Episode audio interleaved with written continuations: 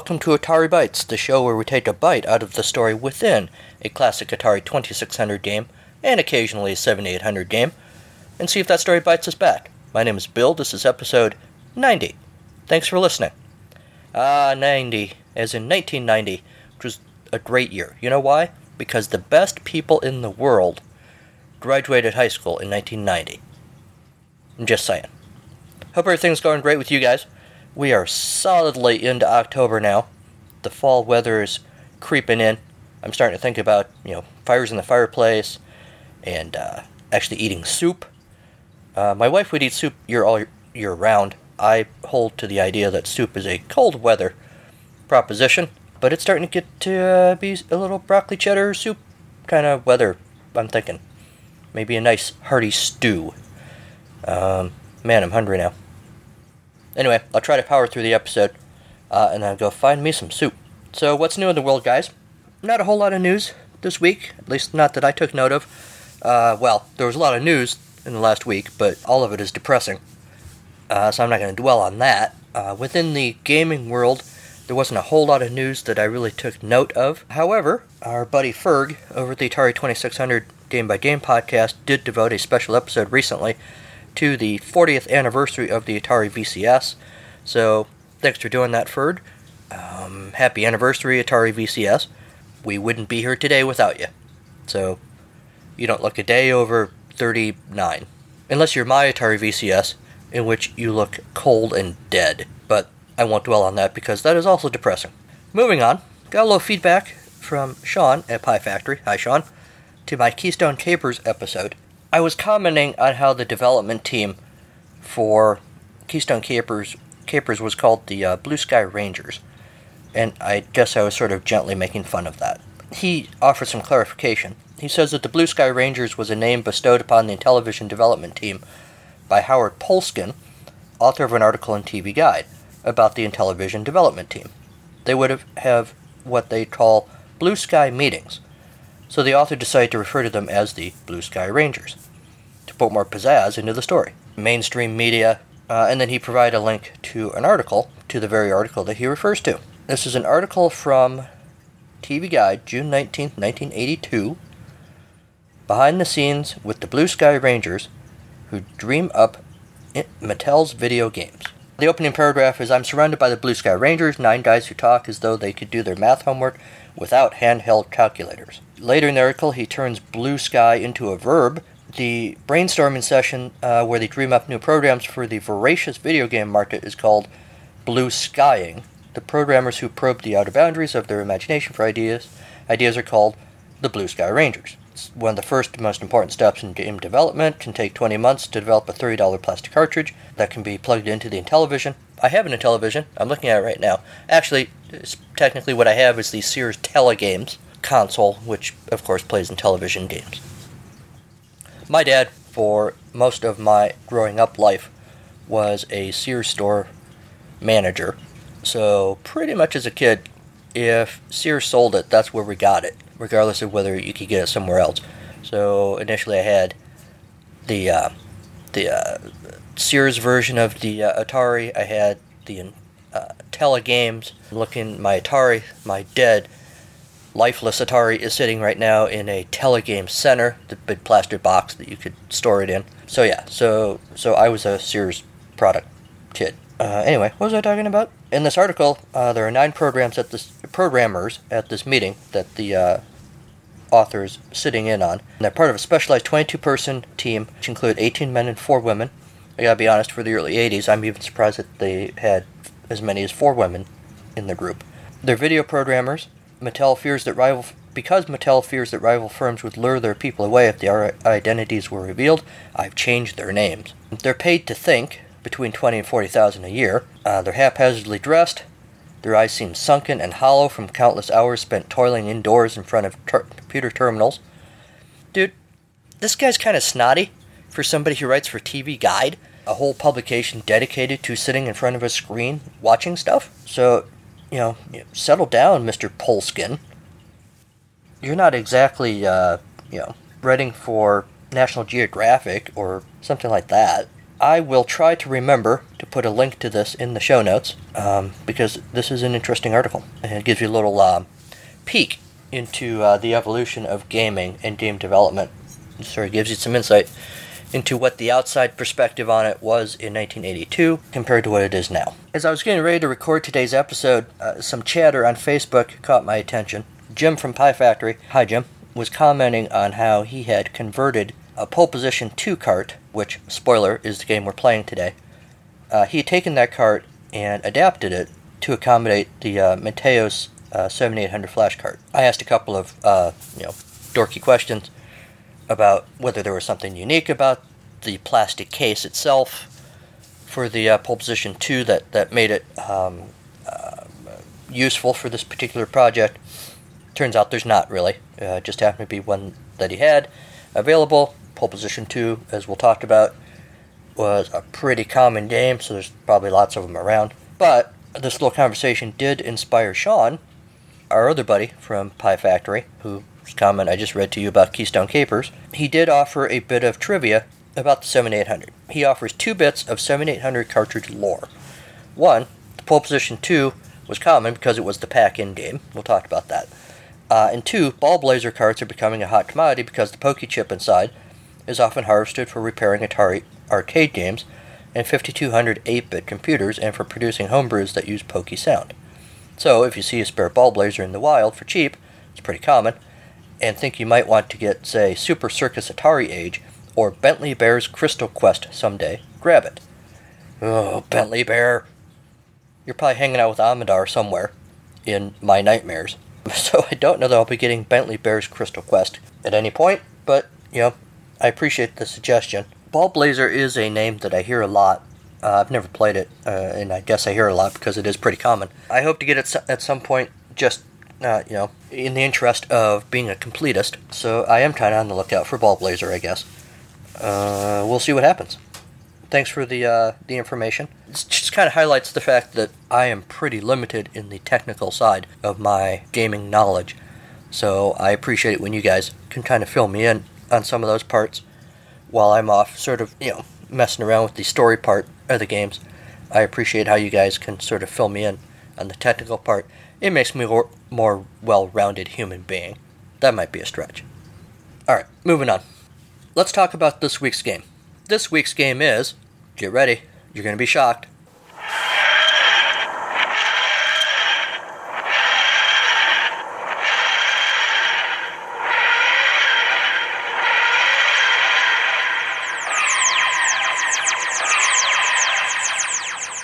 And that sound, of course, means that we are once again leaping into the future, so many light years away from the Atari 2600, to once again play an Atari 7800 game. And this time it is one of the flagship games for the 7800 Pole Position 2. Oh, yeah.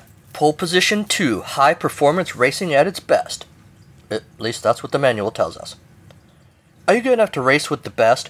Do you have the nerve and skill to be a professional race car driver?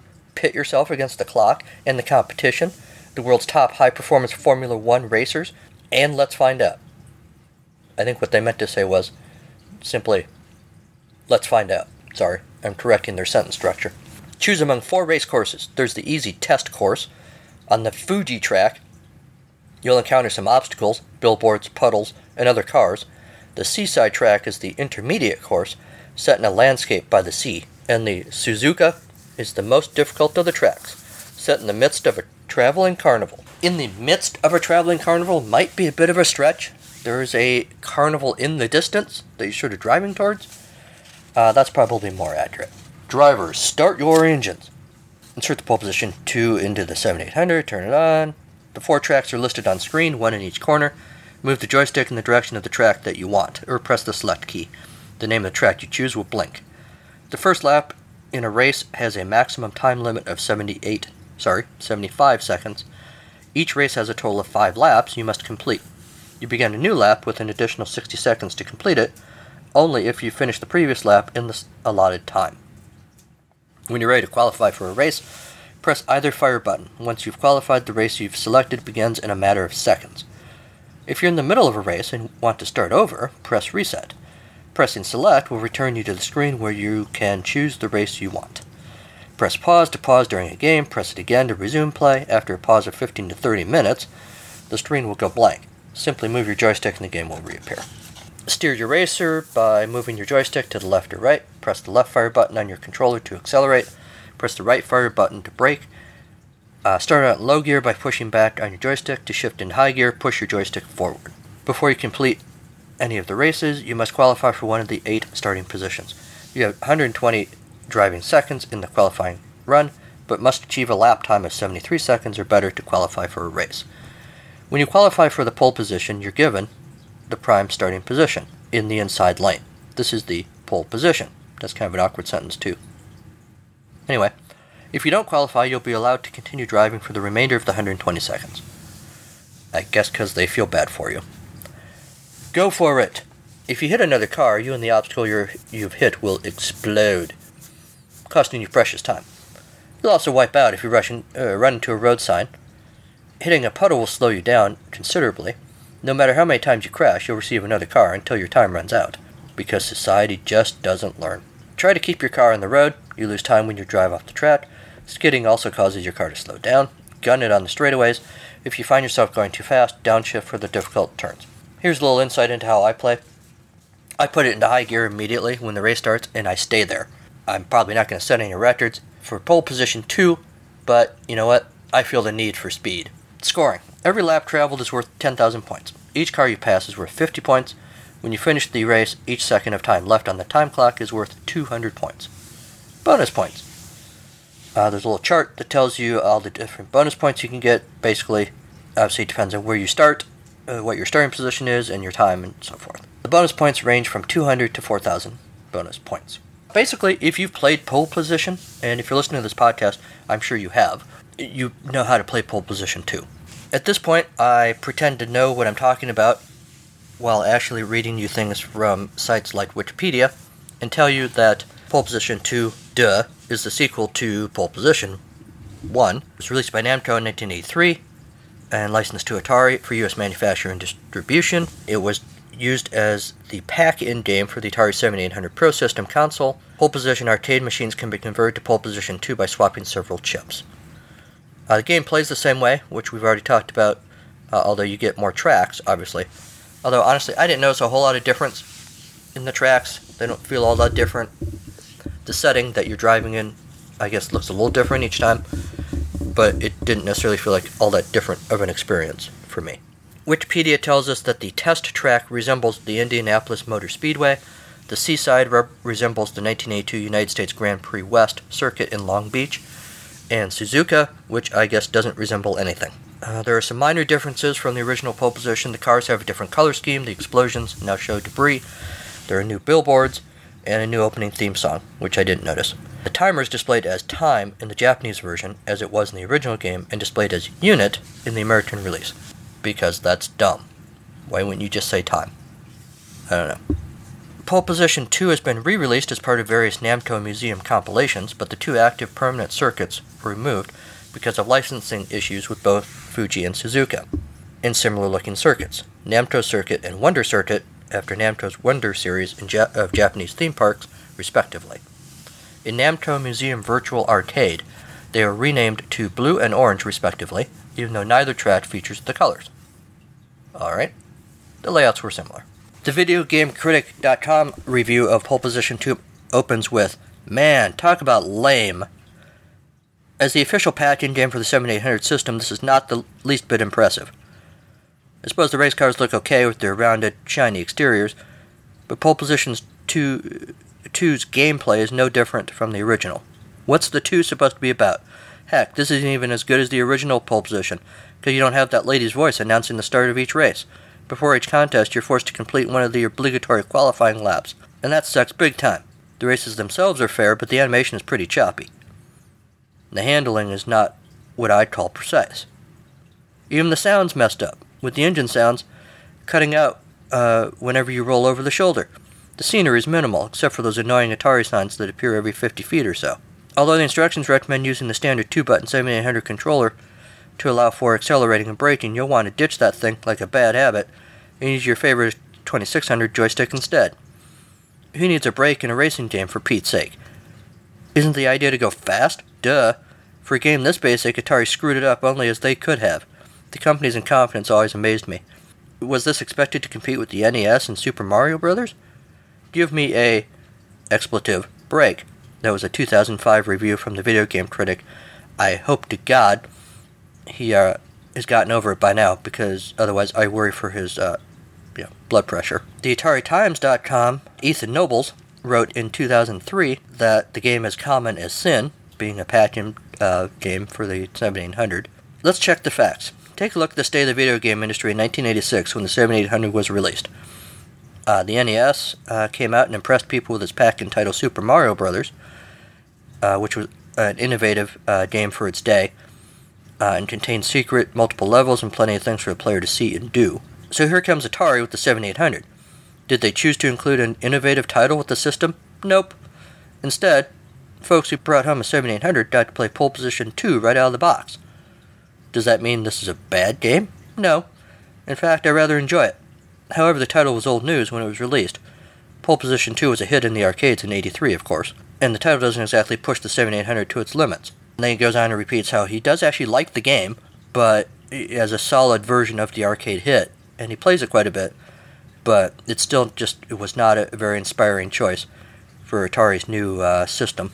He concludes with uh, All in all, Pole Position 2 is a solid title, so I really don't care if it passed its prime when it was included with the 7886. Alright, so after the break, is Formula One racing the ultimate expression of early 20th century ingenuity, or the life size equivalent of your kid's late on a Sunday night before the Monday it's due Boy Scout Pinewood Derby car? Discuss.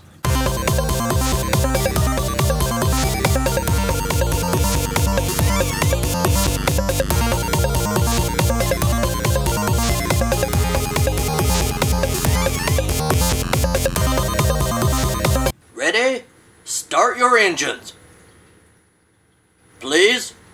Somebody? I really, really need a ride. I'll pay for gas. Hey, where are you going? Come back. I'm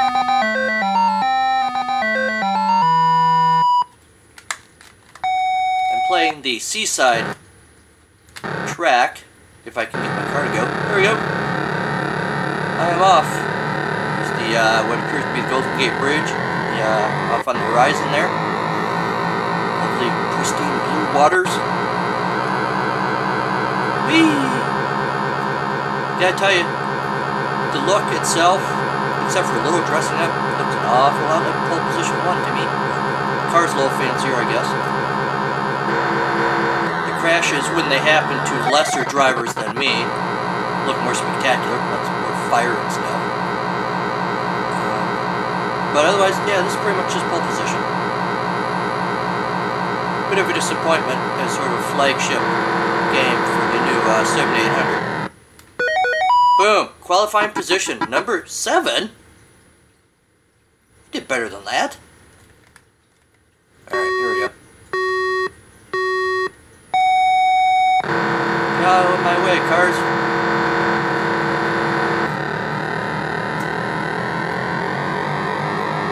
Woo! Off. Ah, I'm ahead of you. Hey, I should have totally died in that crash. I it's a glitch or something, but I hit that car dead on and there was no crash registered. I'm immortal. Maybe the maybe uh, time shifted.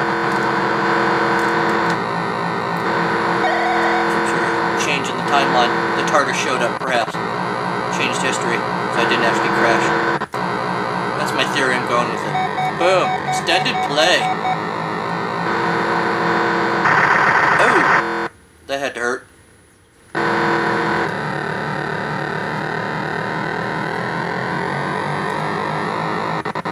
I guess the sounds are kind of cool. Like I said, the crashes do look pretty spectacular. Wheels flying all over shooting up. Yeah, I should crash there too. Maybe I should clip the bumpers. Or I'm totally mucking with the timeline. I bet it created a world where like Trump is president. Passing bonus. Oh yeah. Game over. 28,800 points and a bunch of adoring race fans. I'm gonna go have me some milk. That's what they do at the end of the race, right? They drink milk. That's kind of lame. I'm gonna go have a beer, because I'm a real dude. Back to you in the studio.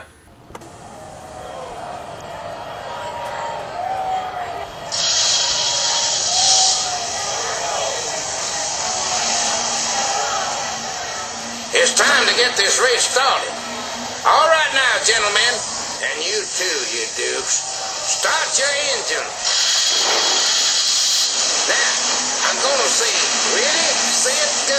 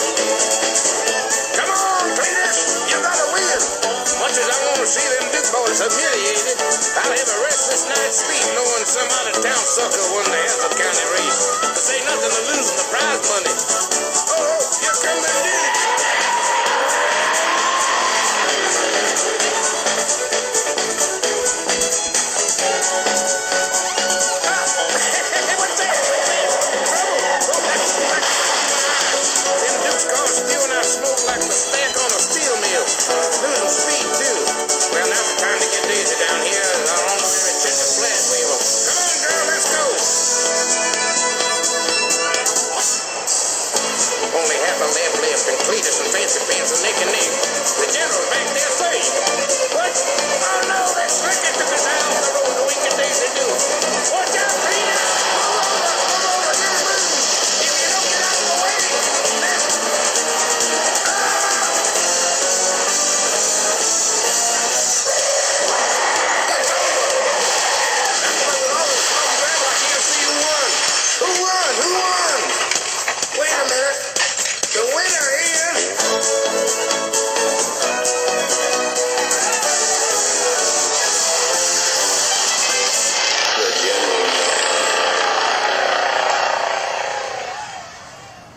So here's the thing about pole position 2. I like the game well enough. I like pole position 1 well enough. There's nothing in 2 that would make me play that over 1, frankly. Uh, but I do like them both. Actually, I'm thinking of something I do like better about 2. And I may be wrong about this, although I th- don't think I am. I think that 2 offers you more competing cars and puts and groups them closer together. So it's a little bit harder to get around them than it was uh, in pole position 1. So I will give them that. And the crashes look cooler. The game is set in the world of Formula 1 racing, also called Formula 1 or F1, and officially the FIA Formula 1 World Championship, which is the highest class of single seat auto racing that is sanctioned by the Fédération Internationale de l'Automobile. The FIA Formula 1 World Championship has been the premier form of racing since the inaugural season in 1950, although other Formula 1 races were regularly held until 83. The formula designated in the name refers to a set of rules to which all participants' cars must conform. The F1 season consists of a series of races known as Grand Prix, Grands Prix, from French meaning grand prizes, held worldwide on purpose built F1 circuits and public roads. The cars are the fastest road course racing cars racing cars in the world due to high cornering speeds. They get up to 375 kilometers per hour, 233 miles per hour, with engines currently limited in performance to a maximum of 15,000 RPM. They're very dependent on electronics. The cost of building mid-tier cars is around 120 million dollars, but but Formula 1 is not the only game in town. You also have Formula 2, which is a type of open wheel formula racing first codified in 1948. It was replaced in 1985 by Formula 3000 but revived by the FIA from 2009 to 2012 in the form of the FIA Formula 2 Championship to uh, develop a low cost series to allow young drivers a chance to compete in the highest tier of motorsport. A third attempt at establishing the series was announced in 2015. The name returned in 2017 when the former GP2 series became known as the FIA Formula 2 Championship. While Formula 1 has generally been regarded as the pinnacle of open wheeled auto racing, the high performance nature of the cars and the expense involved in the series has always meant a need for a path to reach this peak. For much of the history of Formula 1, Formula 2 has represented the penultimate step on the motorsport ladder. Prior to the Second World War, there was a division of racing for cars smaller and less powerful than Grand Prix racers. Formula 2 was formally codified in 1948 by the FIA as a smaller and cheaper complement to the Grand Prix cars of the era. The rules limited engines to 2 liter naturally aspirated or 750cc supercharged uh, engines, although those were very rarely used. The cars were smaller, lighter, and cheaper than Formula 1. They developed a 2 liter engine in the 70s and early 80s, and it enjoyed a revival in the 21st century. The series was discontinued by the FIA and MSV after the 2012 season.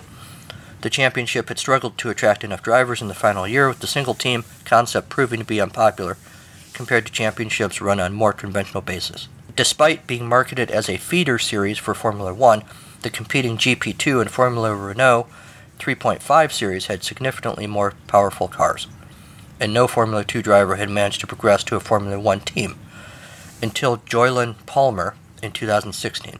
It has enjoyed another revival in 2017. If anyone knows anything about that revival, let me know, because I know next to nothing about Formula 1 and Formula 2 racing, other than what I just told you. So, getting back to that little bit of audio that I played you, that was from the album The Dukes of Hazzard, which came out when I was a kid. The Dukes of Hazzard was a huge thing on TV. I had that album, I will admit, and I played the hell out of it as a kid. And the whole album was songs, including one by Luke Duke himself, Tom Wopat, and they also got Daisy in there somewhere too. Catherine Bach sang a song on there, and, and other people singing songs, basically uh, on the theme of racing, uh, except for Sheriff Roscoe. Coltrane sings a song about his dog.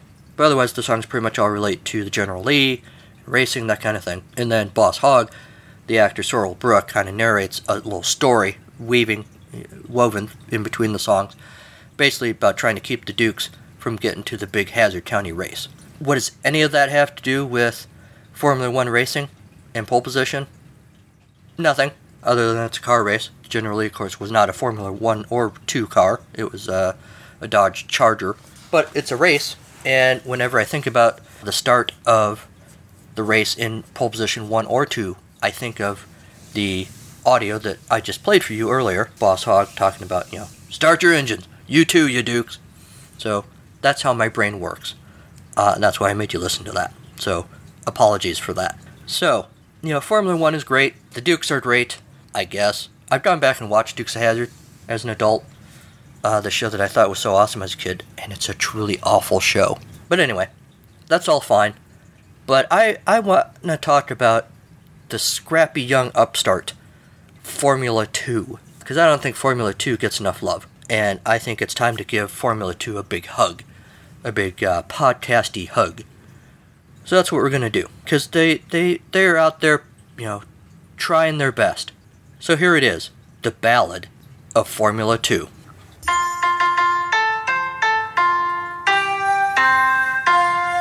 The speed in Formula 2 is pretty slow, pretty slow, pretty slow. The speed in Formula 2 is pretty slow, cause the two-liter engines are naturally aspirated. Formula 2 cars are smaller and weaker, smaller and weaker, smaller and weaker. The Formula 2 cars are smaller and weaker, because in sports you play second fiddle. Formula 2 is so much cheaper, so much cheaper, so much cheaper. Formula 2 cars are so much cheaper, so suck it, Formula 1. In the world of car racing, the Grand Prix is much cooler, so much cooler, so much cooler. The world of car racing, the Grand Prix is much cooler, but F2 has concessions with nachos. Formula 2 doesn't use F1 hybrids, hybrid engines, hybrid engines. Formula 2 doesn't use F1 hybrid engines, cause we're not pussies. And Formula 1 engines blow up after two hours, after two hours, after two hours. Formula 1 engines blow up after two hours, because F2 has more stamina. The drivers in Formula 2 gra- try gosh darn hard, gosh darn hard, gosh darn hard. The drivers in Formula 2 try gosh darn hard, but mom still likes my brother better.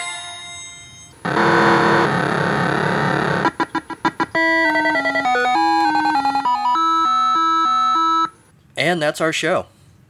My thanks to Kevin MacLeod at Incompetech.com for Creative Commons use of his songs, Reformat, Take a Chance, and Pinball Spring. You can find Atari Bytes on many podcatchers. You know that by now. Make sure among those podcast podcatchers, wherever you happen to choose to listen to this show, still go to iTunes and get the inside track and leave a review immersed in burnt rubber because it helps other people find the show. And then you should, once the engine noise dies down, while you're hanging out at the concession stand getting your uh, your nachos, you can tell your friends to go listen to this show. You can also support the show financially, and I encourage you to do that if you can by going to the Atari Bytes Patreon page or picking up some cool Atari Bytes merchandise at Zazzle.com. Links to all of that in the show notes. Our website is ataribytes.libsyn.com. There's show notes there, there's uh, links to our social media, all sorts of stuff. You can email the show at ataribytes2016 at gmail.com. You can like the Atari Bytes Facebook page, you can follow the show on Twitter at Atari Bytes, or follow me personally at Carnival of Glee. And please do not forget to check out my other podcast. It's a podcast, Charlie Brown is the name of that one. You can get a full serving of all your animated Peanuts gang needs. And it's not just the animated specials. We talked about the books, we talked about the characters, we talked about the comic strips, all sorts of Snoopy, Charlie Brown, Linus, Woodstock, Sally, Lucy, Peppermint Patty stuff. New episodes drop on the 15th of every month. Oh, and don't forget, Atari Bytes and its podcast, Charlie Brown for that matter, are also on Instagram, so check those out too. Next time on Atari Bytes, Space Jockey. So until next time, go play some old games. They've missed you.